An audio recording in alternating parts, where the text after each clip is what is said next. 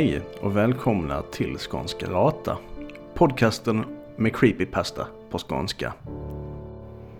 Jo, ja, det, det som hände det, det, var i alla fall på en helt vanlig sommarkväll. Mm, I retrospekt så känns det som det var längre. Även om jag rent objektivt vet att det där som utspelar sig ute i skogen det varade högst en kvart eller så.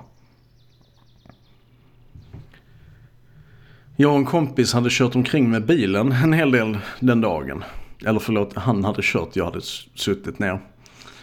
Eh, det var bara en av många, många roadtrips vi, vi brukade göra varje sommar. Lika mycket en ursäkt att, att snacka skit som eh,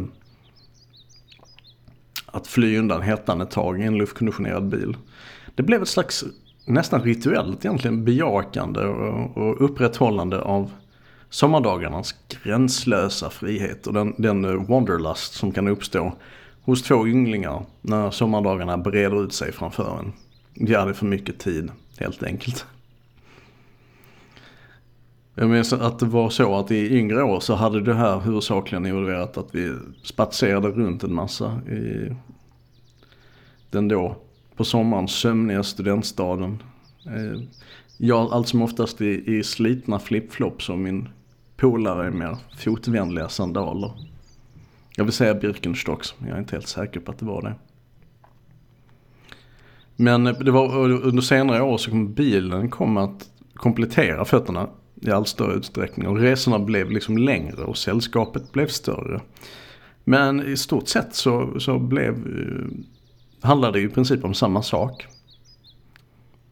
Att åka runt, kolla på grejer, dricka läsk, snacka skit. Jag ska inte springa ifrån eh, ämnet så mycket.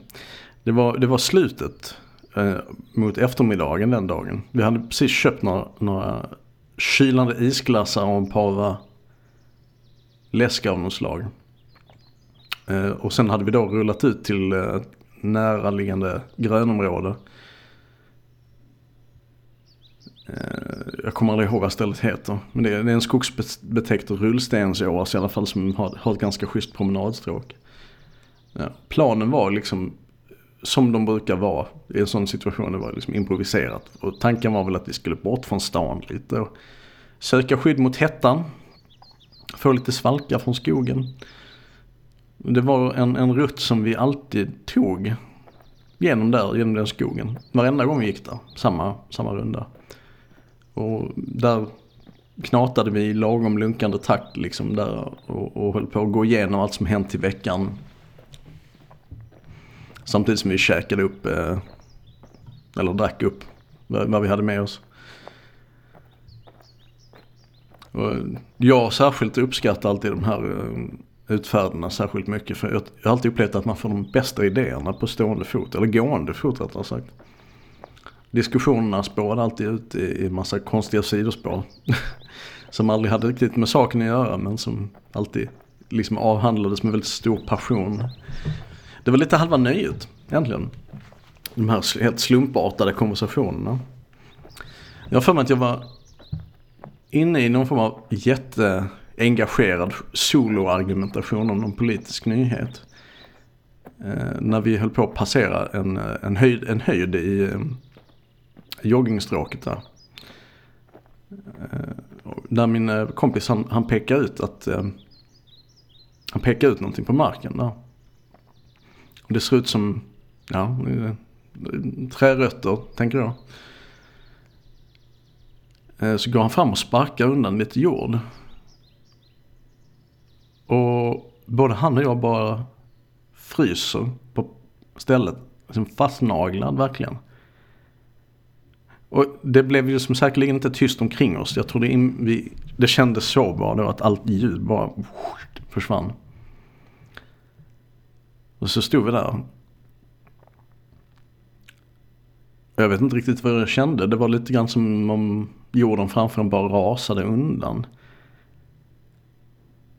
För vad vi hittade som stack fram ur sidan av kullen där, det var inte en knippe rötter.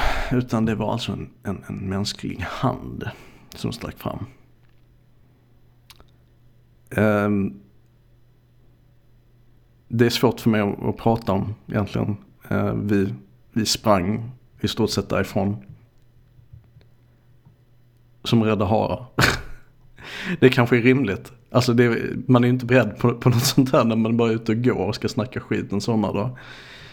Uh, ehm, vi, vi, um, vi gjorde liksom aldrig något med det där. Det, det blev aldrig, det blev aldrig någon uppföljning vad jag vet. Jag tror att i slutändan så hade det sparat mycket bekymmer om vi bara hade ringt någon.